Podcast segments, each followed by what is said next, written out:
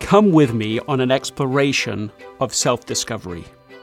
On this podcast, we decipher what really matters as we unravel the chaos of day to day work to learn how to build an essential life. Welcome back to the What's Essential podcast. Thank you, really, for being here. Take a moment, breathe in.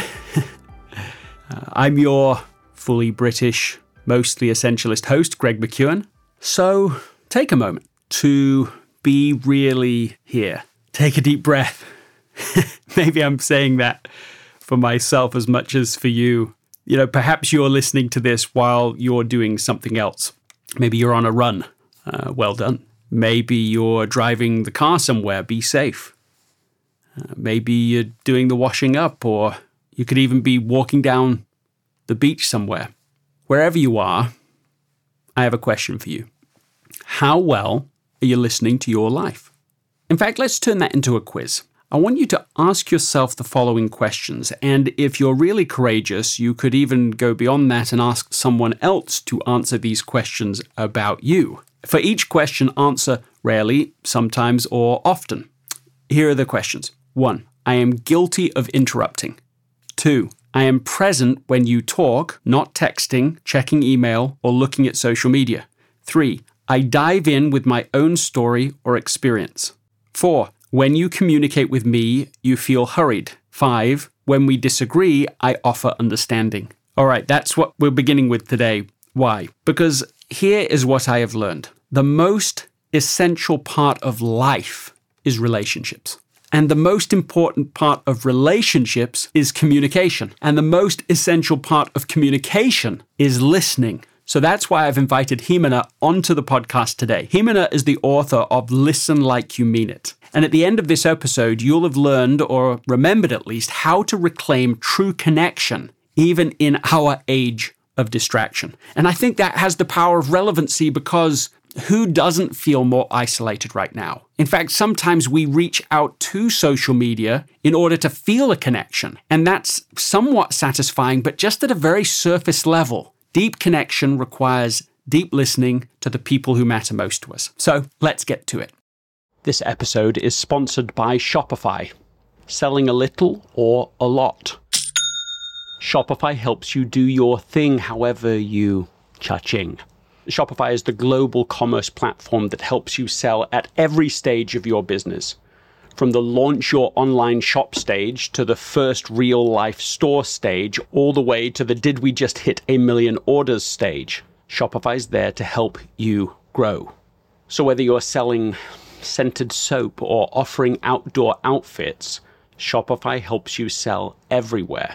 From their all in one e commerce platform to their in person point of sale system, whenever and whatever you're selling, Shopify's got you covered.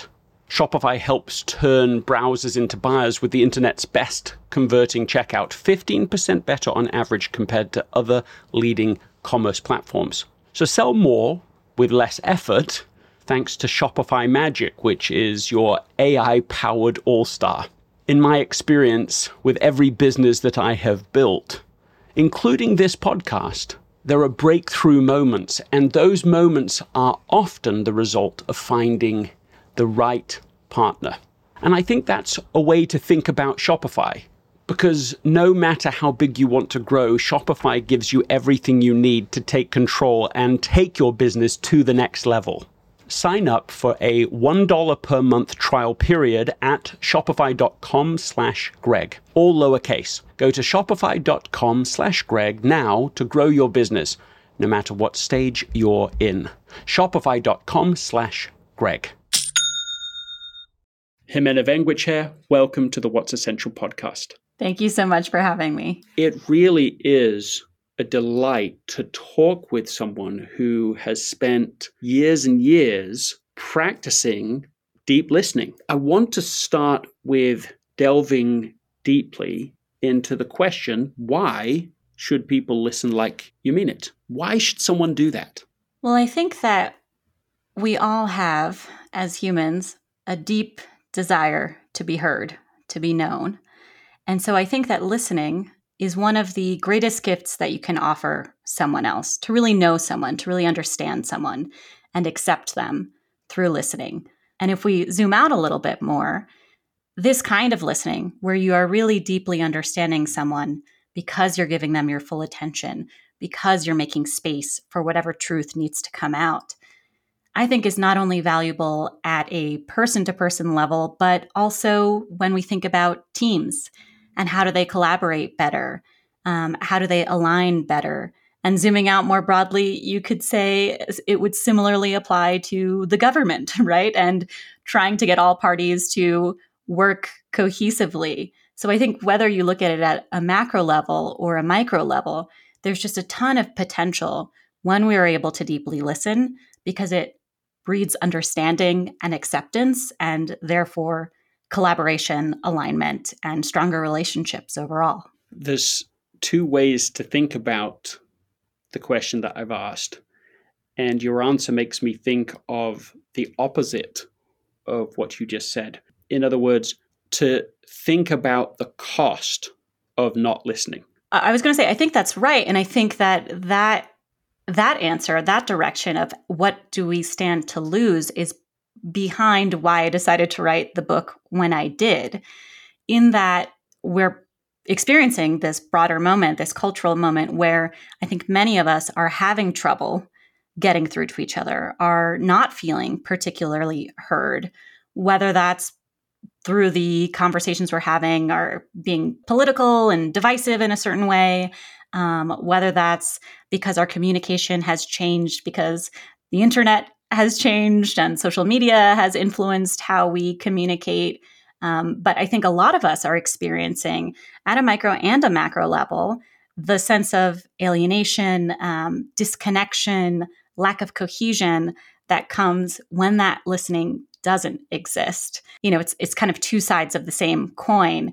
And when I think about why I chose this moment to really dig in and share these lessons, it is thinking about that greater risk of what do we have to lose? And I think the answer is actually a lot. actually, a lot feels like quite an understatement of the macro issues you just raised. Mm-hmm. In our lifetimes, I think we have not seen this level of discord, contention, and the inability to understand each other I think that's true. And I think that, you know, one way of experiencing that is to feel that there's no way forward, you know, to feel that this is so catastrophic. What is there that can be done? You know, that we've kind of gone beyond the point of knowing even how to connect with each other. And I think that's where I really see listening as as being a humble offering to say that yes, it's pretty dire. But what I love about listening is that it's so deeply tied to what it means to be human. And in that way, as a solution to some of these problems, is actually likely to feel fairly familiar and intuitive, even though we don't intentionally listen in this way all the time. There's something very human about it that I think makes it accessible. It is a small thing that you can do in your day to day in order to move the needle on that, you know, feeling of disconnection and actually bring it more toward connection.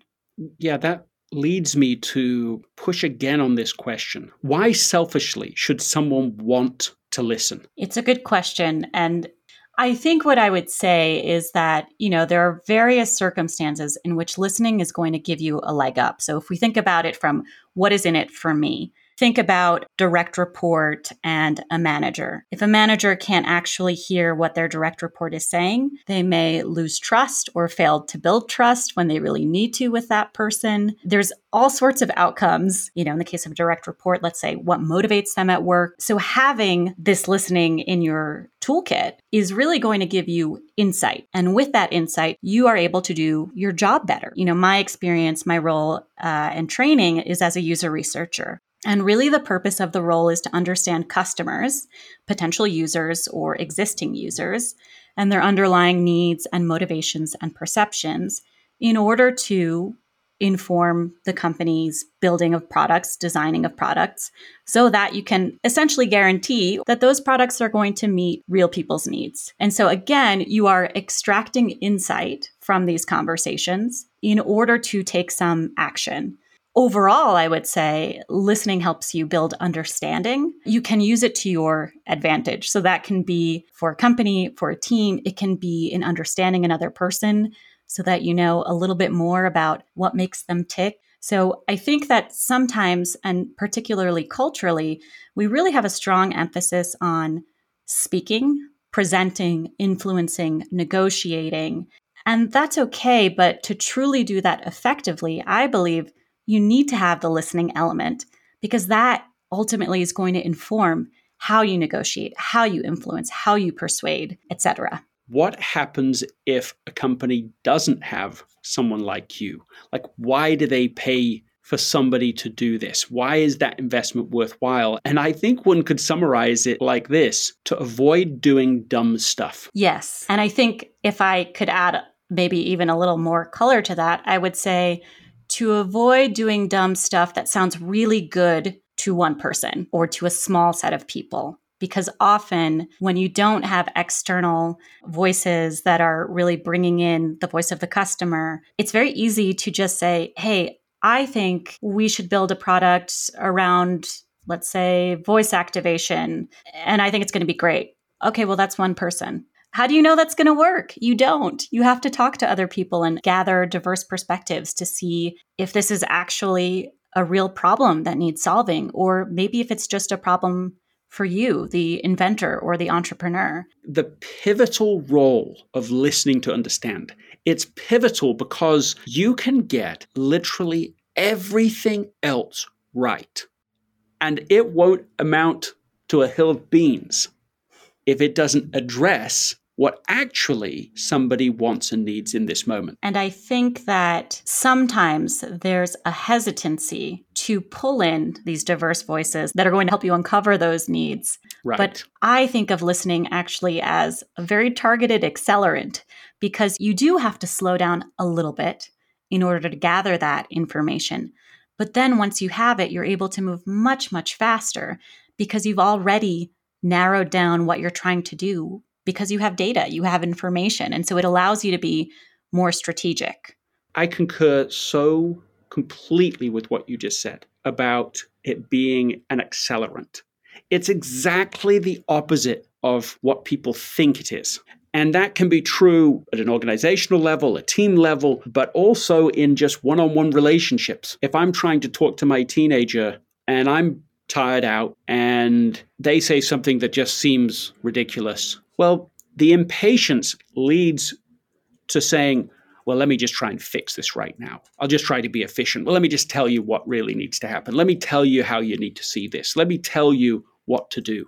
And that's the way to have the slowest progress because you can push that whole thing way backwards. Now you can have a disagreement. Now you could have a big argument. Now you could just have someone just desperately trying again and again to restate and reinforce what they're saying, advocate their position even more deeply, dig in their heels, sometimes defending the undefendable, sometimes defending something they themselves don't fully believe. But underneath that defense is them saying, I don't feel heard. And that's so violating that I'm going to keep arguing in an attempt to have that deeper need met. Yes. And I think that that impatient version of ourselves, um, you know, sometimes it's impatient, sometimes it's just that we're not paying attention, meaning that there are many ways in which we can do it wrong listening. You know, we may be distracted, we may um, be tired, we may uh, be hungry and our hunger pangs are distracting us. There are so many things that can get in the way and keep us at the surface level of listening that if we're able to manage that, then we can go into this deeper level, which is what I call empathetic listening, where you are able to tune into what is the need being expressed in this conversation? What does your teenager need out of this exchange? Is it advice or is it validation? Is it words of encouragement? Is it nothing at all? Because sometimes all the other person needs is just to be heard. I think what you're saying is that 90% of the challenge of listening is getting out of the noise that's already competing for our attention inside of us. And I think maybe even not even getting out of the noise, although sometimes yes, but sometimes it's just observing the noise and knowing that it's there and knowing that it's playing a role. That can be just as useful to say, oh, I'm having a really strong response to this. Why is that? Maybe maybe I do need to hit pause on this conversation in order to really effectively l- listen.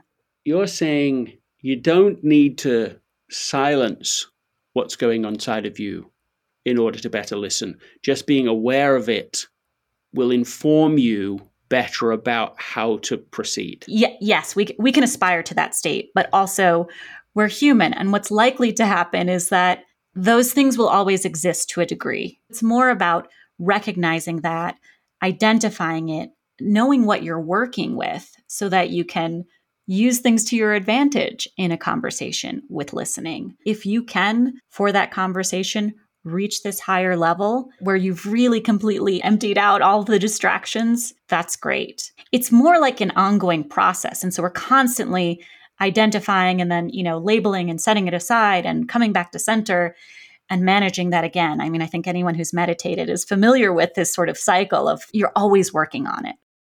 This episode is brought to you by La Quinta by Wyndham. Your work can take you all over the place, like Texas. You've never been, but it's going to be great because you're staying at La Quinta by Wyndham. Their free bright side breakfast will give you energy for the day ahead. And after, you can unwind using their free high speed Wi Fi. Tonight, La Quinta. Tomorrow, you shine. Book your stay today at lq.com. Yes, what I think you were trying to say was you don't have to become a Zen master first before you can be involved in useful, helpful, effective listening with others. Yes, that's right. There was a self assessment right at the beginning of the book. It's technically before the book itself starts, as in the introduction. Uh, establish your listening baseline. I'm going to ask these questions so that people can do a self assessment right now. I'm going to give four scenarios, and people need to answer whatever's true for them. One, a sibling is waxing poetic on a topic you don't care about. Do you A, check your phone, B, change the subject, C, find something you can get curious about, D, nod and smile? I was going to read them all, but maybe I won't. Maybe I'll just start with that one. So here I am, 20 years more, really, probably 25 years into this deliberate journey and I, I like I wrote A. not, not that I would do that in front of someone. No, I wouldn't do that. But like if I was in a situation, I could see myself doing that. That that's that's all I'm saying. I could see myself go, oh yeah, that's just that's just boring. Okay, I will. Um, I'm just going to do something here. And here's here's here's why. I was just reading about this, and uh, this is some research from 1957. What what this researcher said was our brains are processing faster than the words that are coming out of somebody else's mouth. So it creates almost an inherent boredom for part of our brain every time anyone is ever speaking. The inefficiency of words to meaning mean that we actually can listen at a surface level to what somebody's saying. So what he was observing was it's what we do with that excess capacity that makes all the difference. If we say, okay, well, I'll just go on autopilot here because this isn't interesting and I'll put all my mind on the rest of my mind on something else, then of course we'll start to miss things and then we'll be disconnected and we'll feel disconnected and they'll feel disconnected and we have all these other problems we've talked about. Someone can be a great listener in one situation and the next moment be an appalling listener with the next person. Does that sound right? What are your thoughts? I would agree with that. And I think that's because listening requires effort. So yes. there there is passive listening. Yeah, sure. You can you can hear enough of what's being said, but the type of listening that we're talking about requires effort. And I think as all of us know, it's hard to be on all the time with whatever you're working on, in this case, listening, it is going to be hard to practice that for your entire day. Listening is like a muscle, it's like any muscle. It gets stronger, you get better the more you practice it. And it does require practice. And you will get to a certain threshold in which it does get a little bit easier. And then you'll also have off days and you'll need to recover from that. And that's okay too. Yes, I had a meeting of the minds moment with you in part three of the book. I mean, there's a whole part, it's a shorter part, but nevertheless, on rest and recharge, specifically from listener drain. I totally relate to that. I remember spending an entire day doing speed coaching sessions with one person after another, after another, after another, and having to be in deep listening mode again and again and again. Let's say it was something like 10 or 12 sessions in one day and 20 over a two day period. It was absolutely exhausting. It was absolutely draining. It was so positive. It was such powerful moments. There were some really life changing things. You're saying rest and recuperate, be aware of it. Specifically, can somebody do to get stronger at it? Is it just repetition? Or are there other things that you've learned for actually being able to increase your listening endurance? I think it is partly the practice element that I was talking about, but the other part, I would go back to self awareness and to really understanding, you know, what do your listening reserves look like? Because it's going to be different for everyone. Um, what are the situations in which you maybe run out of gas on listening faster than others, or the relationships in which you walk away feeling a bit more drained.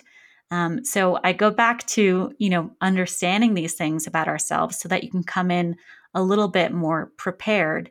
And also, particularly in the case of recovering from deep listening, to also thinking about where there may be an imbalance. Um, what relationships maybe do you find yourself in that role of, armchair therapist or receiving everything the other person has to say without getting your cup filled as well, because the conversation is a give and take. It, it does have both parties, um, because that can be very draining too. So thinking about um, you know the relationships in your lives and and the kinds of conversations you're happening and where things might be off balance is a good place to start and kind of audit and see if changes are needed. When shouldn't we listen like we mean it? What's the exception to this? One is when there's an element of how should I put this? Almost that there is some kind of convenience needed, right? There's there is a known agreed upon transaction. So I go back to checking out your groceries. Of course, it's lovely to have a conversation with the cashier, but ultimately, each person is focusing on something different. The goal is not necessarily although it can be, but it's not necessarily to build a strong connection in that moment. So there's a category of conversations in which you could say, um, maybe that's not where I start. I want to start on the deeper relationships um, and improving listening there. The other area I would say is if there is a risk for you as a listener in terms of internalizing someone else's trauma, in terms of taking too much on for the other person um, in terms of not differentiating yourself from the other person.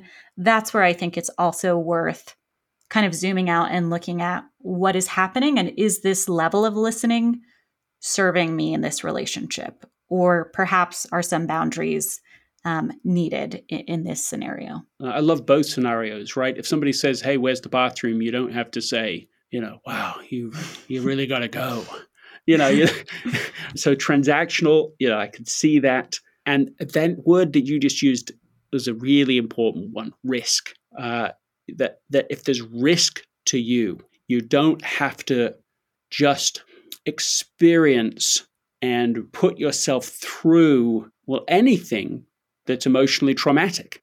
There's there are things that you've talked about in the book about redirecting a conversation. How do you do that maybe when you're dealing with somebody who is becoming dogmatic or uh, they're certainly not involved in a dialogue with you anymore? And how can you try to make it a useful dialogue again? What skills are there for that?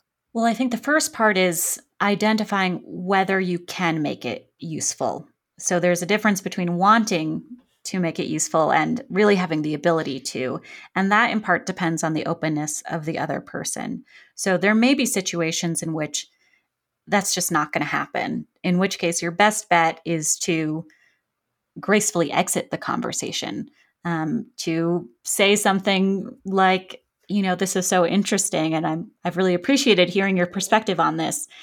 I actually have to run now. You know, I, I can't give this any more time. Basically, some version of um, thank you, and now I need to go attend to other competing priorities, and then redirecting and be, you can be honest and say, you know, this was so interesting. Um, I'm really interested in your perspective on, you know, another part of this argument, which is XYZ, whatever it is that you have to contribute to it. You can be even more pointed if the relationship can handle it and say, I'm so glad that I can be here for you in this way.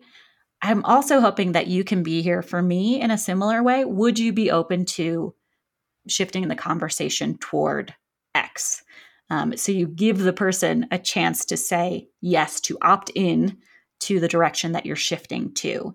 So I think those are some of the things that you can try depending on the other person's openness um, and depending on the level of trust that's that exists between you. In the book there's a page that I personally really found useful. It's a chart that's called Listen for Hidden Needs. I found it really great. Uh, so let me just go through these here. If somebody is saying, I wish that, if only I could, if I had things my way, what is the meaning of that? You're saying that what's behind that is desire, opportunity.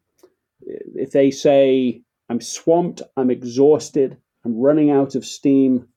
I haven't got as much done today as I would like to have done.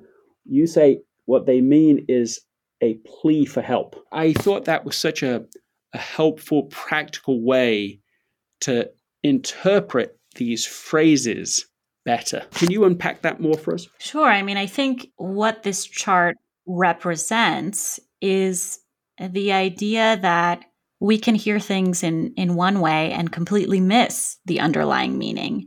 And that in particular, most of us have a hard time saying things like, I really need your help, or this is my deepest desire. But sometimes we walk around it and we use phrases like this to hint at an underlying need. And we all do this. We do this because we're afraid of being vulnerable with someone. We do this because we think we're being really explicit, but we're not. Um, we do this while we're processing out loud. Maybe we just haven't even realized, oh, I'm swamped. What is the underlying need? Okay, I'm going to get there by talking about it. Um, it would be much easier if we were explicit, but we're often not. And so the point is to start to be attuned to some of these phrases and cues and really start to unpack okay, what is the underlying need here? And so you learn to listen for these signals and then to follow up. So if you hear something and think, okay, that's a plea for help, then you can begin to learn more about, well, what exactly is needed? What kind of help is needed? Who is it needed from? Um, so that's really what this chart is about. It's about starting to listen in conversation for that underlying need and knowing that there are certain phrases that can kind of tip you off that there might be a little bit more to dig into. Well, that's what's so brilliant about it is the idea the specific phrases that we've all heard. And so if you can really sort of memorize this table, then it could change your understanding of those everyday interactions. Another one you put here is phrases like, I never know what to do when, or I can't figure out. You know, the hidden meaning is need for direction. Really, your expertise in having gone through these, how many times? I mean, how many sessions have you run in your lifetime? I mean, plenty. I've been doing it for seven or eight years at this time, too many to count. If you have to choose based on your experience where people are weakest. Are they weakest in saying what they mean, like in knowing what they mean and saying it? I need this, I want this. Or are they weaker in listening to other people and drawing out from them what they need and what they want? Which is the weakest of the two? I think this is culturally dependent because I can huh. think of places where speaking up is not only expected but encouraged. It is just, it's part of the package. Um, I would say, I think that listening, especially if we think about the US, I think that listening is the weaker skill. While I think speaking up is a little bit stronger here, we're not always as effective in it as we think. many of us are comfortable speaking up, but we're not always saying exactly what we mean. And it can take a few tries to get there. But there's more of a willingness, I think, usually to try. And I think that goes back to our general focus on having our voices heard as being the number one goal in a conversation. In those very collaborative communal cultures where you're wanting to make sure nobody loses face in any public way, you have to be very careful about just saying what you mean. I assume that's what you meant, but maybe I'm wrong about this. Is that what you were thinking in contrast to, for example, the United States? Yes, the US is very individualistic by nature, which is a completely different approach to how you navigate conversations and relationships and all sorts of things.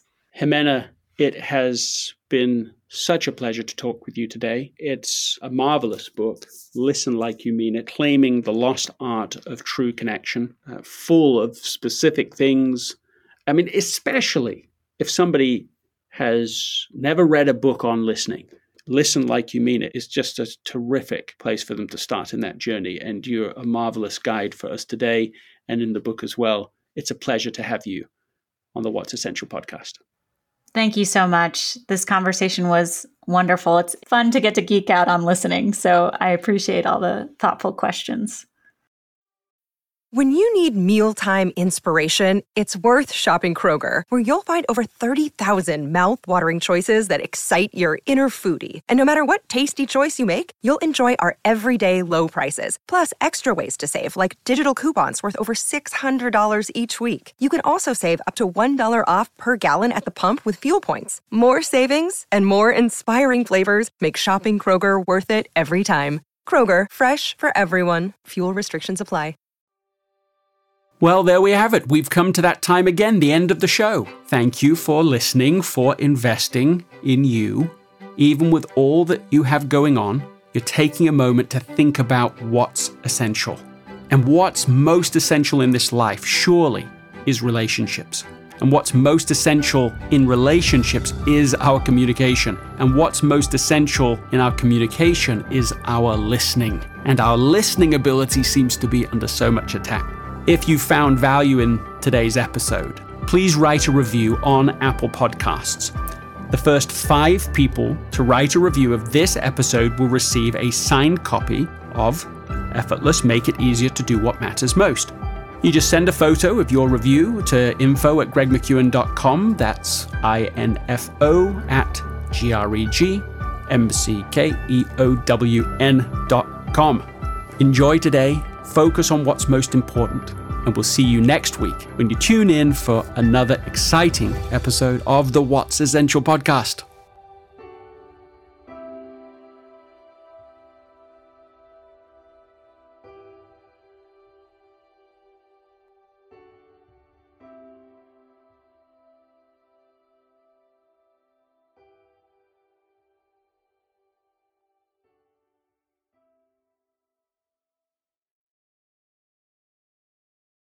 This episode is brought to you by the Yap Media Podcast Network.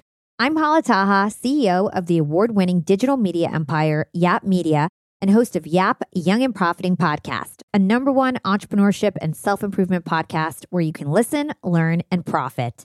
On Young and Profiting Podcast, I interview the brightest minds in the world and I turn their wisdom into actionable advice that you can use in your daily life. Each week, we dive into a new topic like the art of side hustles, how to level up your influence and persuasion, and goal setting. I interview A list guests on Young and Profiting. I've got the best guests, like the world's number one negotiation expert, Chris Voss, Shark Daymond John, serial entrepreneurs Alex and Leila Hormozi, and even movie stars like Matthew McConaughey. There's absolutely no fluff on my podcast, and that's on purpose. Every episode is jam packed with advice that's going to push your life forward. I do my research, I get straight to the point, and I take things really seriously which is why I'm known as the podcast princess and how I became one of the top podcasters in the world in less than five years. Young and Profiting Podcast is for all ages. Don't let the name fool you. It's an advanced show. As long as you want to learn and level up, you will be forever young. So join podcast royalty and subscribe to Young and Profiting Podcast, or YAP, like it's often called by my YAP fam, on Apple, Spotify, Castbox, or wherever you listen to your podcasts.